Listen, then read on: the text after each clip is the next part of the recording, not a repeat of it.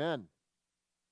All right, well, already a great morning, already an encouraging morning.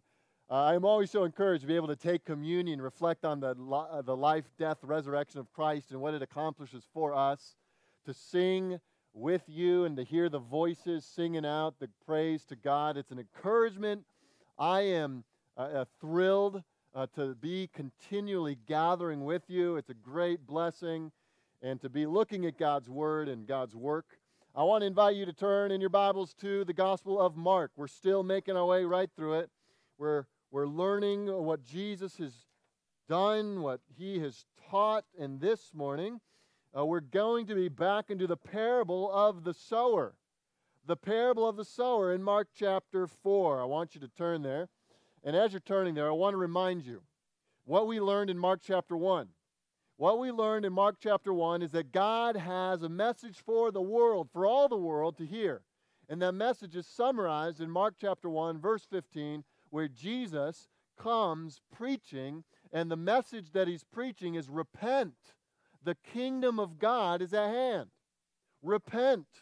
That word literally could be translated change your mind. Change your mind about who God is don't think of him as irrelevant and distant. Think of him as the most relevant reality of your life. Change your mind about your sin. Don't think of it as trivial and meaningless. See it as a rebellious act of cosmic treason of the creator of the universe. Change your mind about Jesus. Don't see him as merely a good teacher. See him as King of kings and Lord of lords and submit your life to him. Change your mind. That's repentance. That's the message that Jesus brings. I think that's a summary message of all that he teaches. If you were to summarize God's message to all humanity, it is repent. That's what he's been teaching. Now, last week, we got to one of his parables, the first parable, and it's the critical parable. Jesus taught that it's the parable that if you can understand this one, you can understand all of them and it's the parable of the sower. And many of us have probably already heard this, and if you were here last week, you heard it, us kind of go over and explain some of the main ideas. Uh, what we found was this. Let me just recap it, and then I'll tell you kind of a refresher, what some of the things we, we thought about, and then we'll get back into our text again and talk about the soils again this morning. The big idea that we encountered in the text was this. You remember? That the state of your soul is revealed in the way you hear God's word. The state of your soul is revealed by the way you listen to, the way you hear God's word. That's the point of the soil parable here. He tells of four different soils each one responding to the seed of God's word in a different way. The first soil is the path, and the seed gets sown on the path, and immediately, before the path could even uh, take in the seed and the seed could produce any fruit, immediately Satan swoops in and takes the seed away, takes the word away, so the people actually don't change at all. They are distracted. They don't really hear the word. They certainly don't respond, respond to it. The second soil was the rocky soil. That's where the, the seed of God's word falls under the rocky soil and it begins to sprout up, but it has no root. And so it doesn't actually last very long. As soon as the wind blows, as soon as the weather gets harsh, the seed ends up dying because it has no root in itself. The third soil is the seed that's thrown on the soil, the thorny soil. Remember that? And that's the soil that has uh, the seed kind of actually grows a little bit. It begins to blossom, but there's all these thorny weeds there that choke out the life of that plant, and so it dies. The last soil is the soil that's described as the good soil. And when the Word of God lands on good soil, that is to say, it lands on good hearts, the right attitude heart, when the Word of God lands there, it receives the Word, it accepts the Word, and it bears fruit. I remind you, these, these soils are not, you know, ma- immature soils and then mature soils. It's, it's not, you know, these are uh, soils that are saved, they just don't bear fruit. Uh, he's not talking about three out of the four soils are described as soils who have not responded rightly to the message of repentance that Jesus is bringing. You follow? Three out of four are representing people who are actually not saved. They are describing people who are not right with God.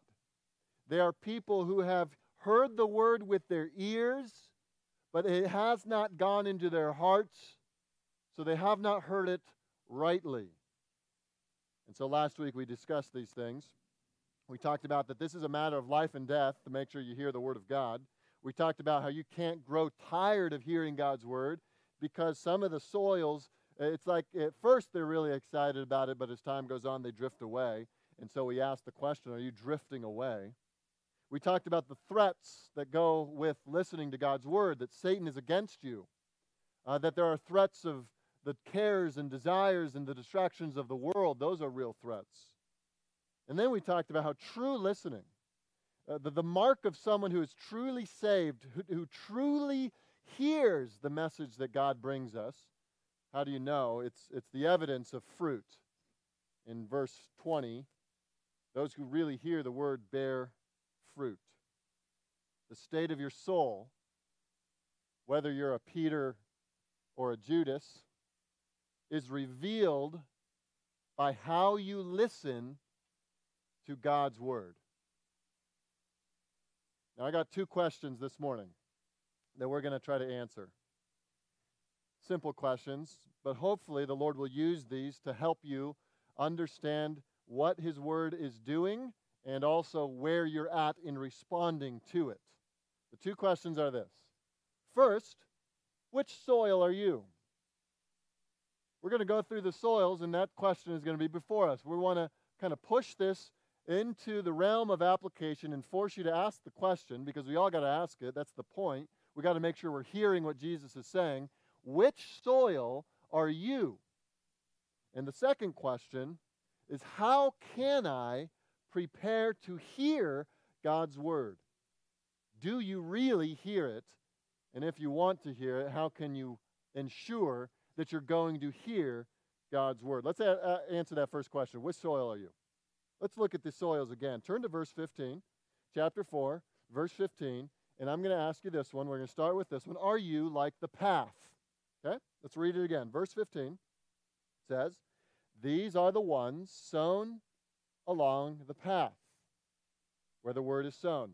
When they hear, Satan immediately comes and takes away the word that is sown in them. So that's a brief description of the first soil, and I put this before you and I ask, is this you? Some of you may be like this soil. You may have come to church for several years, and you've heard hundreds, maybe thousands of sermons. But when you reflect upon all the sermons you've heard and all the theology you've taken in, all the messages that have come out from those pulpits that you've sat under, when you reflect on it, you realize they've never really made any real, true impact on your life. You've heard it, just as the soil actually got the seed that was thrown to it, it heard it. You listened to them, but it maybe never seemed relevant to you. Maybe other people who are particularly needy find this stuff interesting, but you've never really found it as related to you. Maybe you've become an expert at applying the Word of God to that guy. You ever done that? This is a very convicting point. They need to hear it. Well, that would be acting like a, a seed that's thrown on the path, or acting like a soil, I should say. You apply, perhaps, but to other people's lives, and never pause to think of your own heart and your own response to the revealed Word of God. Now, let me pull back the veil a little bit of what's happening here. What happens, Jesus says, is that there's more than meets the eye. This is more. It's more than, than you've just been distracted. It's more than just the sermon went over your head, you didn't get it. It's more than that. In fact, if we were to peel away some of the stuff we can see and look into the realm of the spirits, right? Look into the spiritual realm that Christ, his, uh, his word shows us is actually a real reality. We would see in verse 15 that Satan is at work. You guys believe that? A preacher gets up and he's intent on sharing the word of God, and right here, Jesus says that there's an enemy afoot. And so, if we were to peel back the veil a little bit, let's get in on a little secret here. Satan is active. He's Satan. Satan is active in churches, and his mission is to stop you from hearing the word of God, whether that be by distraction, whether that be by disruption, whether that be by discouragement, whether that be by confusion. He is smart. He is, in a sense, scheming. He has schemes, the Bible says. He's cunning and skillfully and silently and with great subtlety, Satan works against the church by snatching the word away before people ever get a chance to really hear it. Satan, you see that word, immediately comes and takes away the word when it's sown in them. Are you this soil?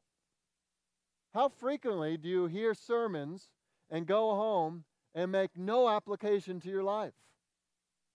How often do you listen to a good message, yawn, and move on to the next thing? Let me just tell you that means that you have an enemy here. This is not just you being kind of reckless or careless with the Word of God. There's an enemy who hates you, who's against you, who wants to destroy your soul. And what that enemy is working to do is to ensure that you don't hear the Word of God. And so that's what he does. Are you that soil? If you have a moment of clarity right now and you're realizing, man, that's me, I've, I've never really taken this seriously. Maybe you're a child and you've grown up in a Christian home and you've always thought that this is for your parents. Uh, my parents need to hear this. let me just tell you, this is for you, child. This is for you. If you've heard the word, if you heard the sermons, you're hearing them again and again, but you still don't think it really applies to you, if you have if you understand that the word of God is for you, right now you can cry out to God and ask for help, for protection from the enemy. And he will hear your prayers. Let's pray for protection that our people will come and really hear the word because Satan's out for us. And if you have a moment of clarity, cry out to Jesus, seek his help. He's stronger than Satan. Come to him with repentance and faith. Ask him to remove the veil that he might open your eyes, that you might see, that you might truly hear. Are you the, the path? Let's look at this next soil. Are you, here's our second question, are you the rocky ground? Verse 16. Look at verse 16. These are the ones sown on the rocky ground, the ones who, when they hear the word, immediately receive it with joy. And they have no root in themselves, but endure for a little while. Then, when tribulation or persecution arises on account of the word, immediately they fall away you guys can immediately see the difference between this and the last soil, right? This soil and the last one. The difference is not in the fact that one heard the word and one didn't. They both are hearing the word, but the response of the second one is a response with that's that's positive. You see that? Yeah, you see that word? It's even the word joy. It's describing how the person responds to the word of God. They hear it and they respond with joy. This is amazing. This is good news. I want to repent. I want to follow Jesus. And they're, uh, for a time at least, they're saying, We're in. This sounds great. I want to take up my cross.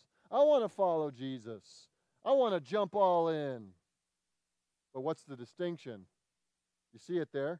The ones that are sown on the rocky ground, they hear the word, they receive it with joy. But verse 17, they have no root in themselves. They don't last. They last for a little while. There may be people here this morning that are seeds sown on rocky soil. You might be rocky soil. And there might be a part of you that's thinking, yeah, this is great. This is exciting. I want to be in. I'm, I'm following Jesus.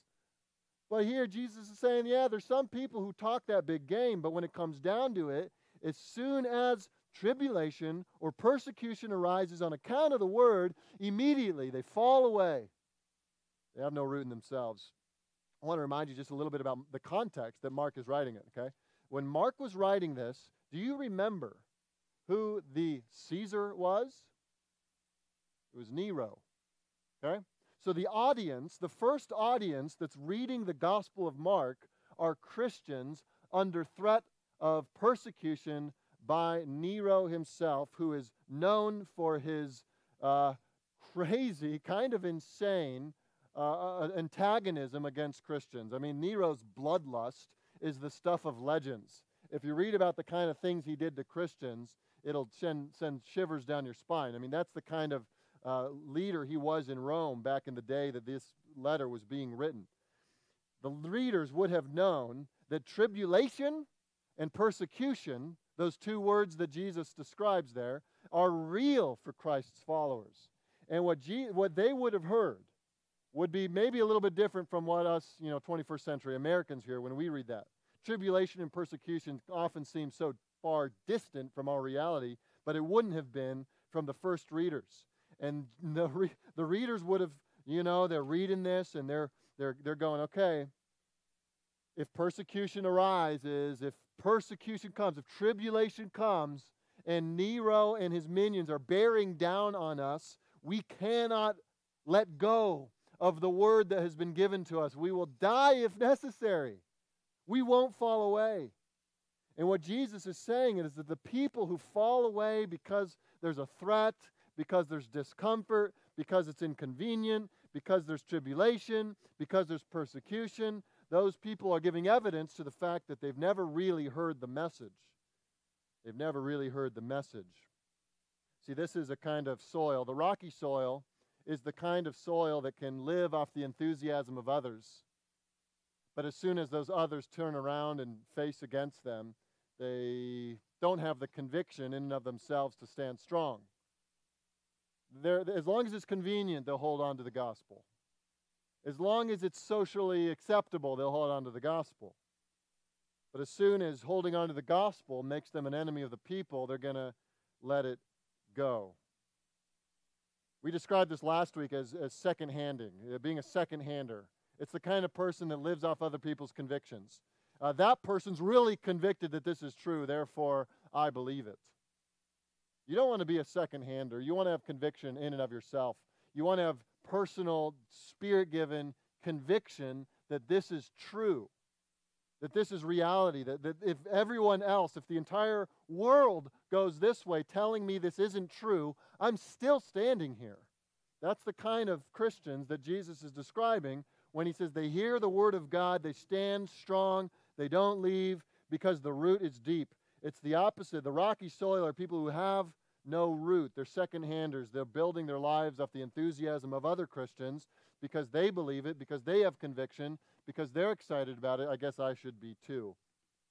One author describes one of her characters in one of her novels this way, and I thought it's a great description of some second-hand type Christians who never really hear the word for themselves, but are always living off the enthusiasm and conviction of others.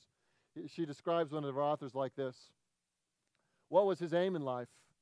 Greatness in other people's eyes, fame, admiration, envy, all that which come from others. Others dictated his convictions which he did not hold, but he was satisfied that others believed he held them.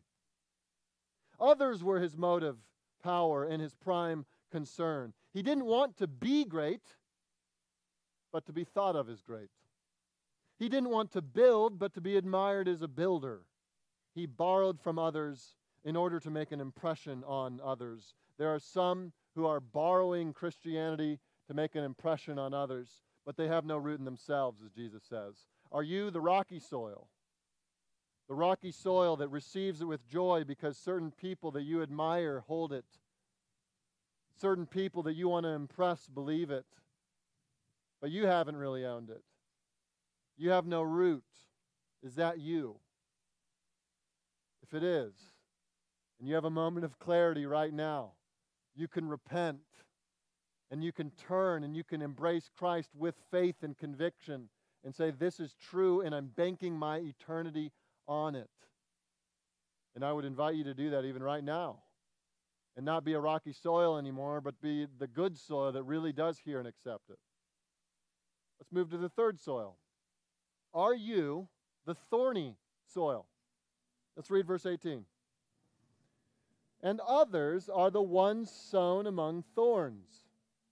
They are those who hear the word, but the cares of the world and the deceitfulness of riches and the desi- desires for other things enter in and choke the word, and it proves unfruitful.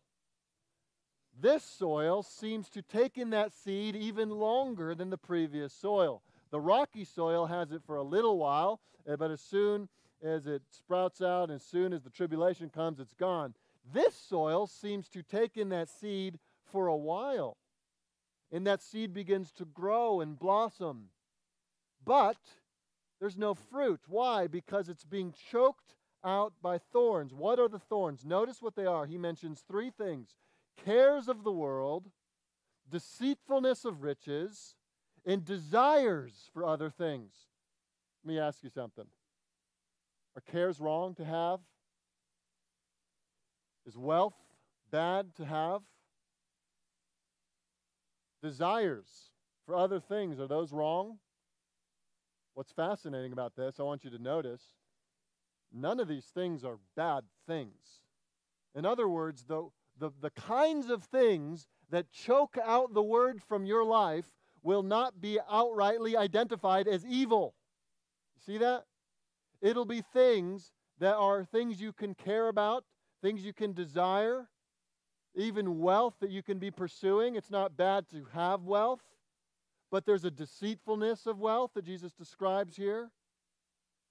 None of these, this is the amazing thing. There are, it's a possible that good things become ultimate things, become things that crowd out your life and end up choking out the word. Go back to last week. Think about Mary and Martha. You remember that? Mary and Martha, uh, both with Jesus. What is Martha doing? Is she sinning against Jesus? Is she blaspheming him? No, she's serving. She's serving. And what does Jesus say? She says, Mary has chosen the right thing, the one thing, the necessary thing, but you, Martha, you've misprioritized. Now play that out over a life. Someone who's continually choosing good things over the ultimate thing, good things over the ultimate thing. What happens is it chokes out the Word of God.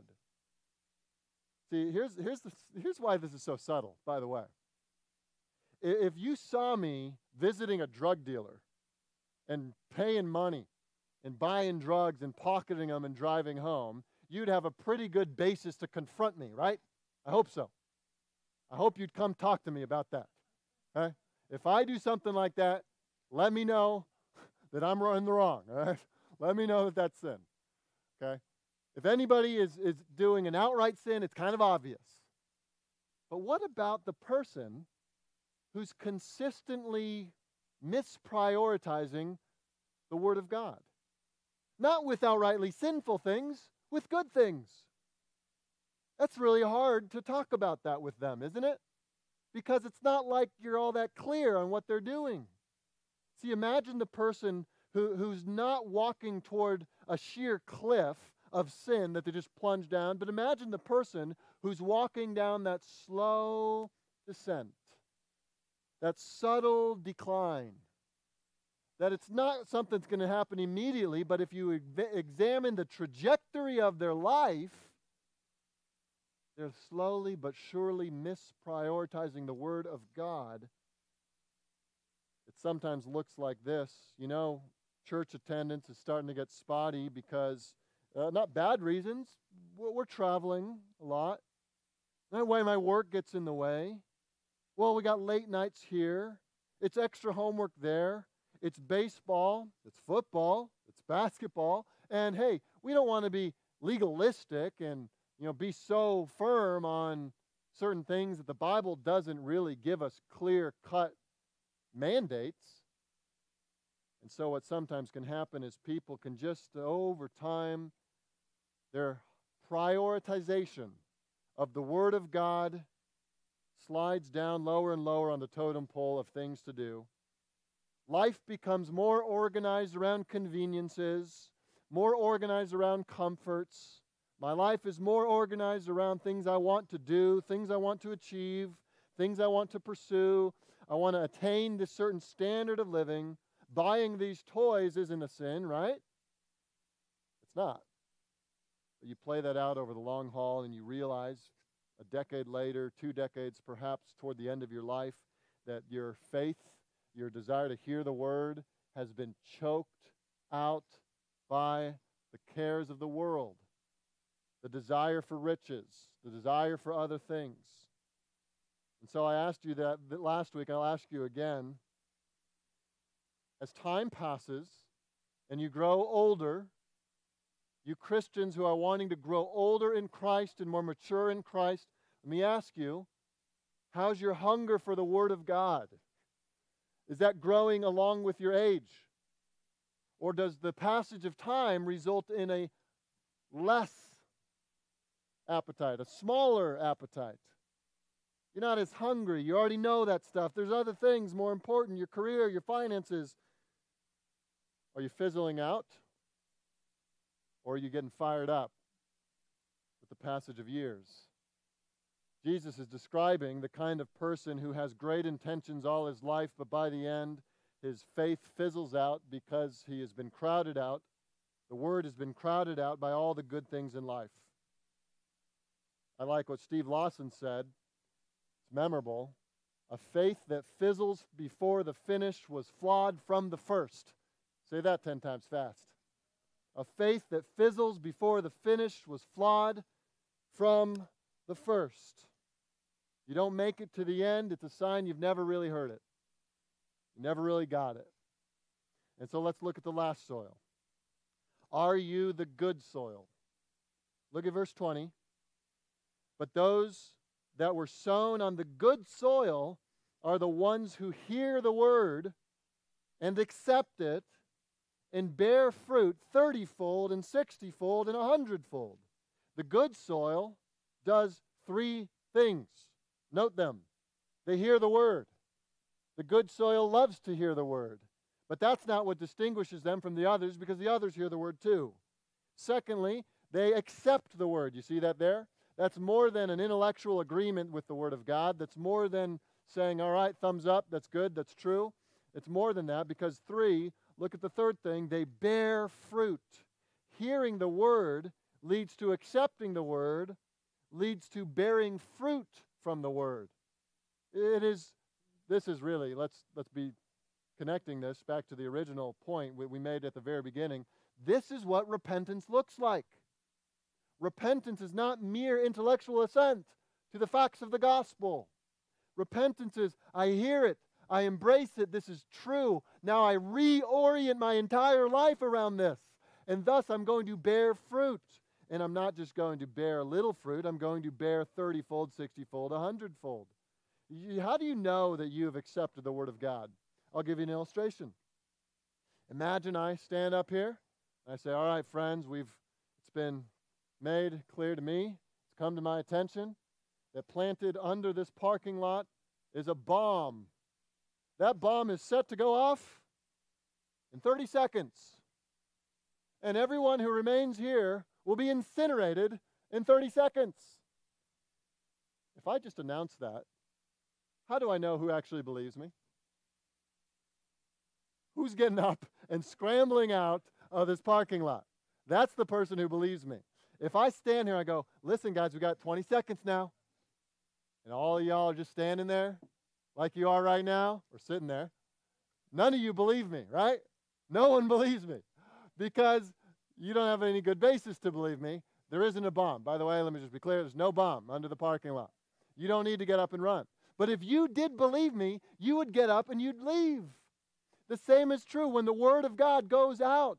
If you believe it, you receive it, you accept it, and you change your life. You do something about it. You can't remain the same. And that's what he's getting at. This is one of the parables that Jesus often told parables just to shock you. And so when he gets this, this doesn't make sense to us because uh, many of us are not farmers and we're not familiar with yield and you know how much a, a harvest should yield. But what he says, 30 fold. He bears fruit 30 fold, 60 fold, 100 fold. In the days that Jesus was speaking, if a farmer got an eightfold return on his harvest, that was a full harvest. That was a remarkable harvest to have an eightfold return. If you got a tenfold return, you were bursting at the seams with good fruit from your harvest. Jesus is saying, follow this. People who hear the word of God truly, they respond to it with extraordinary fruit. This doesn't mean that everyone will bear fruit the same. Okay? You notice even there's a distinction. There's some that'll bear 30, some 60, some 100. That doesn't mean that, that some are saved more than others, but God has designated some to bear more, some to bear less. It's not anything we boast in, it's all God's work anyway. But his point is saying that even the people who are bearing the least fruit are bearing noticeable fruit. Noticeable fruit. And that is to say that if people say they have heard the gospel and they've repented, but then they also live a life that has no connection to the Word of God, no obedience to the Word of God, no fruit uh, that's being borne in their life. You know what? Jesus' parable is saying that they actually haven't heard the Word. Why? Because the one who has truly heard it, truly accepted it, is the one who bears noticeable fruit. Noticeable fruit. The Word of God is transformative. The Word of God brings a change in your life for everyone who hears it by faith. I don't want to discourage you, those of you who might be extra sensitive and you're sitting here going, Oh, I don't really bear that much fruit. This is partially why you have a church family around you to speak into your life and to help you see some of the fruit you are bearing. I know of some people, they got saved, they were so on fire for the Lord, and then they started struggling with their own sin, and then immediately they began to question whether they were actually saved or not. And I and others had to get into this person's life and say, No, look at the fruit. We're seeing it. It's abundant. But now you're, that you're aware of what God's word teaches, you're also aware of your own sin. Like you've never been, you're more aware of your sin. And so that discourages you, but be encouraged. There is fruit. And so I don't want to discourage any of you. You might think you're not having enough fruit. I would encourage you to talk to other Christians about this so they can encourage you by pointing out the true fruit that is in your life. But if there is, in fact, no fruit, and you do have an honest friend to speak into your life, and that person speaks into your life and says, Hey, brother, or hey, sister, I haven't seen any fruit, that, that you've maybe even professed to be a believer for a long time, and maybe you've professed to repent, but there's no fruit. I just don't know if you love the Lord. There's no evidence that you want to hear His word. You don't attend any gospel preaching church, you don't participate in any fellowship of the body of Christ. You have no desire to be in the lives of other Christians. All of those are evidences that you're not bearing any fruit. And if that's the case, I have the obligation to lovingly tell you, brother, sister, I don't know if you've heard yet. But here's the good news you could hear now. And you could hear this maybe for the first time. And you could repent and reorient your life around the risen Christ and be saved. The good fruit is borne by people who are hearing the word of God. How do we do this? I'm going to rattle off some things. If you're good soil, if you want to be good soil, and you want to continually grow in your ability to hear, to listen, I want to give you some more practical things that you can think about doing to ensure you're hearing the word on a regular basis, and not just with your ears, but with your heart. Okay? Let's get practical. We're going to jump out of the text a little bit, and we're going to use a little bit of uh, uh, common sense, and we're going to point to somehow some scriptures that help us understand how we ought to be regularly hearing the word. Here's number one uh, ways to help you hear the word. This is our second question. Remember, how can I prepare to hear the word of God? Specifically, how can I prepare to hear sermons from the word of God on a regular basis? Here's some some ways. Number one, come ready. I want to give you three things to address before you come to hear a sermon address your sin, address the scriptures, address your sleep. Let's start with your sin. James chapter 1 verse 21 says this, therefore put away all filthiness and rampant wickedness and receive with meekness the implanted word which is able to save your souls. There's a kind of blaringness that sin has in your life that disables you from hearing the Word of God. And if you're clasping onto your sin, you're going to have a very hard time grasping the Word of God when it's given to you, which is why James says, put away the filthiness from your life. repent of it with humility and meekness, so that you can receive the Word of God. I would encourage you to spend some time on Saturday before you're getting ready to come to church to examine your heart, not to inve- indulge in impure things, worldly things, but rather prepare your heart and mind to hear the Word of God by confession of sin and a humility ready to receive. Address your sin. Secondly, address the Scriptures. I think it's a good thing, practical thing, before you come to listen to the Word of God on Sunday to make sure you know what's being preached that morning. And if you know the passage, get your Bible open and read it. Read it with your family before you get to church. Think about it a little bit. Pray through it. Start processing it beforehand. I remember hearing a story about a uh, ordinary pastor preaching the word uh, week in, week out. And one Saturday night, he's uh, looking over his sermon notes and he gets a phone call, a number he doesn't recognize. He picks it up, and it's a, it's a pastor on the other line. But it's a famous pastor. It's one of those pastors that writes books and, and speaks at conferences that every other pastor recognizes this name. And he hears and he gets this guy on the other line. He's kind of shocked. He's a little bit, whoa, why are you calling me?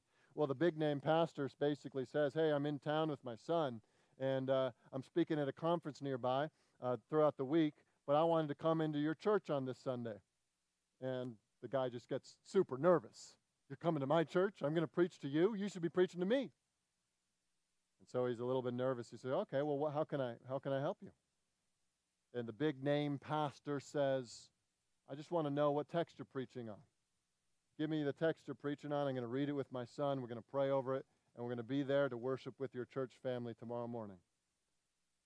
It was a lesson that pastor never forgot because he learned always to be studying with his family the Word of God before they came to hear it preached. Address your sin to be ready. Address the scriptures to be ready. Third, address your sleep. Insofar as you can. Some of you work jobs where you're up late Saturday night. God will give you the grace to do what you need to do on Sunday morning. But some of us piddle away the hours late Saturday night, and then we wonder why we're not getting anything out of church Sunday. I think there's a wisdom thing here. This is not law, but I think it's a matter of wisdom that we want to give God our best when we're coming to hear His word. And so we want to prepare Sunday for Sunday morning by preparing on Saturday night.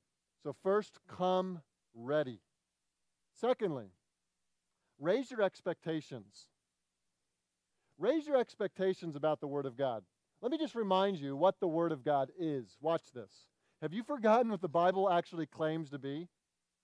It's a sword that pierces, Hebrews 4. It's a seed that causes new life, 1 Peter 1. It's a mirror that reveals, James 1. It's milk that nourishes the soul, 1 Peter 2.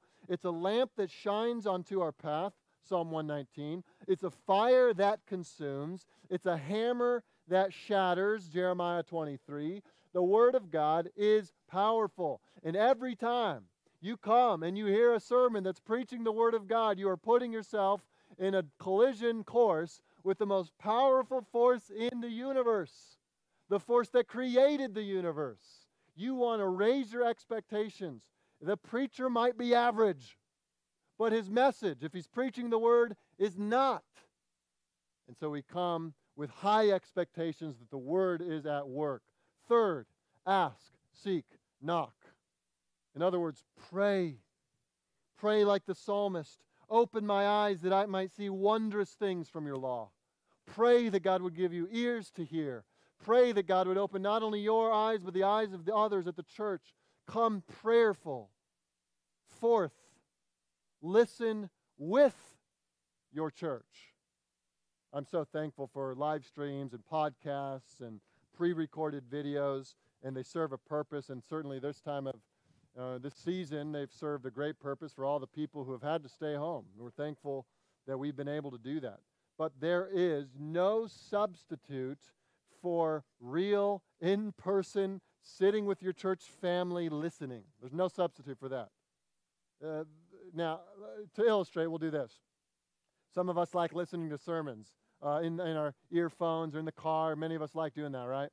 We'll listen to uh, on our way to work or we'll listen to it while we're at home or whatever. And uh, let me ask you this if you're listening to a, a, a sermon, Paul Washer is just convicting you. Steve Lawson is just preaching at you, and you're like, I got to change my life. And you take those earbuds out after the sermon's over. Who's going to hold you accountable?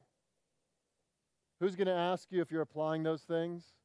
No one else knows you heard that, just you. Now, you might benefit from it and, and, and translate that into action, but there's something unique about sitting around here and you look around at all the people and they all go, I know he heard that. And he knows that I heard that. We both heard that. We got to do something about this together. We can't act like, you know, we all are hearing different things. We're all hearing this. And as we look around, we're saying we're all going to try to help each other apply these things this is what Christopher Ash writes in his little booklet, Listen Up. He says, When we listen together, you know what messages I've heard, and I know what messages you've heard. I've heard it. You know I've heard it. I know that you know I've heard it. And you expect me to respond to the message just as I hope you will expect you will, or I hope you to expect you will. And so we encourage one another and stir up one another to do what the Bible says. This, by the way, is why our church stays after so long sometimes is because we're talking about the things we've learned. And we're encouraging one another and we're asking about our lives and how we're applying it to our lives.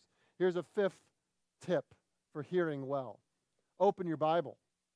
When you're listening, follow along. Be like the Bereans, who, as they were hearing the apostles, they were checking everything that they said against the scriptures, examining the scriptures daily to see if these things were true. And sixth and last, how to hear well. Obey today. I have often, when I was more in the position of listening to sermons than giving them, I would write somewhere in my notes, be doers of the word, not hearers only. Just as a constant reminder of what I was supposed to do with what I was hearing. And I would try to think about what actual what action I can do as a result of hearing this. It could be giving God praise. It could be getting on my knees to pray. It could be reaching out to encourage. It could be something else I'm not even thinking of. But there are endless applications to the Word of God if we have time to think about them. Obey today. As Hebrews says, today, if you hear His voice, don't harden your heart. How many sermons have bonked up against your head and then fallen to the floor totally unapplied? Too many in my own life. Too many in my own life. But rather, what we ought to be thinking about is what must I do with this? All Scripture is intended to transform us, to remove us from a life following sin, and guide us in the paths of righteousness. It is all for life change. What do we do with what we hear? These are great questions, and I would encourage you not to rest tonight, not to lay your head on the pillow and go to sleep until you've asked yourself the question what am I going to do differently? How does this change my life? How do I apply these things? Talk over it with your family, maybe your children, your wife, or your husband, and think about what it means to hear, to listen to the Word of God. This parable teaches us that the state of our soul is revealed in how we respond to the Word of God. Are you listening? Let's pray.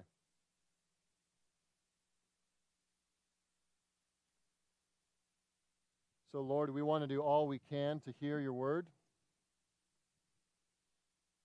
And we confess at the same time that you are the one that gives sight to the blind.